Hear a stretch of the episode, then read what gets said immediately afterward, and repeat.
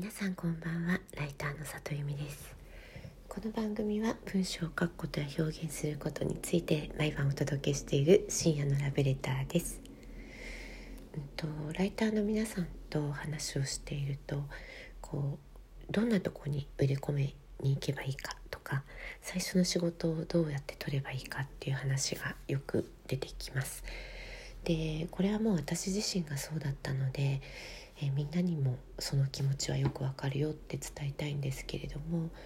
あの最初の仕事を取ってくるまでってものすごく、あのー、ライターになるのってハードルが高く感じるものなんですよね。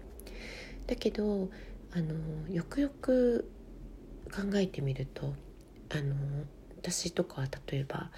いいライターさんいませんかっていうのをもう本当に毎日のように編集さんから聞かれています。なのでライターになりたい人数は多いけれどもライターの募集はいつでもされているっていうことなんですよね。でこのこともちょっとちゃんと考えてみたいなっていうふうに思うんですけれども、まあ、つまりいいライターさんいませんかっていうのは、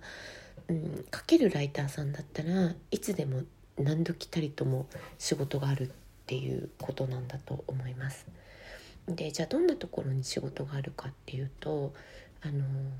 割とねいろんな編集部でライター募集してますっていうのがツイッターだったりインスタだったりでもしくは公式ホームページだったりで出てたりします。で自分が書きたい媒体で募集してるっていうことが分かったらそこに連絡をしてみるとあのすぐ編集さんとお会いできたりじゃあ今まで書いたものを見せてくださいっていうふうに言ってくださったりします。でまずはねそういうものを調べてみるっていうのがすごく大事だなと思います。で私が編集者だったら、まあ、どんなライターさんとお仕事したいかっていうと、まあ、こうとりあえず書いたものがあるとすごく安心ですよね。それは、うんと、発表媒体はどこでもいいと思うんです。例えばノートとかブログでもいいと思う。誰かに取材をしたことがあってそれを書いたことがあるっていう実績さえあれば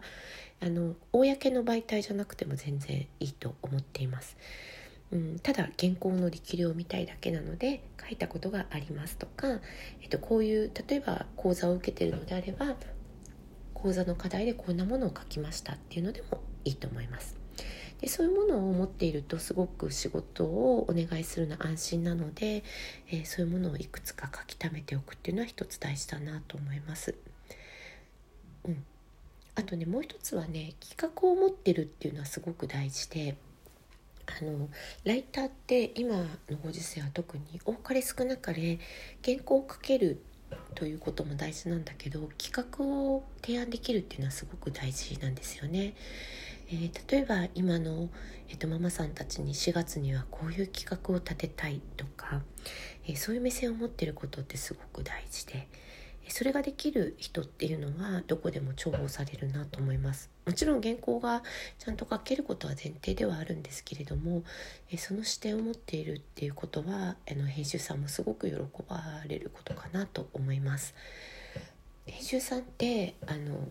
媒体によるんですけれども月間に何十本何百本と企画を出さなきゃいけなくって、まあ、一つでもそれを人が考えてくれてものにしてくれると、まあ、すごい楽なんですよね。なので、えー、自分を売り込むというよりは企画を売り込むという目線で、えー、出版社さんとお付き合いすると、まあ、出版社さん媒体者さんとお付き合いするとうまくいくんじゃないかなと思います。えー、今日も来てくださってありがとうございます。また明日も23時にお会いできたら嬉しいです。ライターの里由美でした。皆さんおやすみなさい。